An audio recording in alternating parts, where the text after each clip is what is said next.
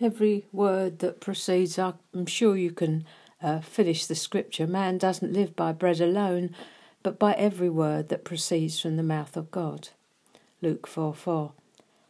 There is something that we call a preceding word, which means it has power and goes on eternally. Words are so important. Our words are important. They continue to have an effect in the spirit long after they've been spoken. What we say has a profound effect on us and our hearers. You only have to spend a short time in the company of someone who's negative to be brought low. Words, they have power. This is why, when we receive an upgrade from God, when we go up a level in our understanding of Him and His ways with us, when we become more aware of who we really are and where we fit, our language changes. It's one of the signs that we're in a different place spiritually. Instead of doubt and unbelief, quiet trust is expressed.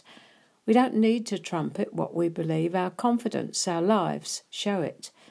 Character, conduct, and now influence is being manifested. We begin to take him at his word. He gives us a promise in a situation, and we believe him. They cannot be broken. If he said he's going to do something, rest assured he will do it. Maybe not in your timing, but he will do it when his time is right.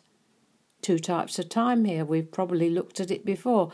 Chronos, which is what we live in and which enables us to catch the eight o'clock train, and Kairos, which is his timing, the right time.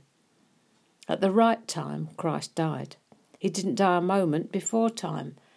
Kairos, God's time, not Chronos.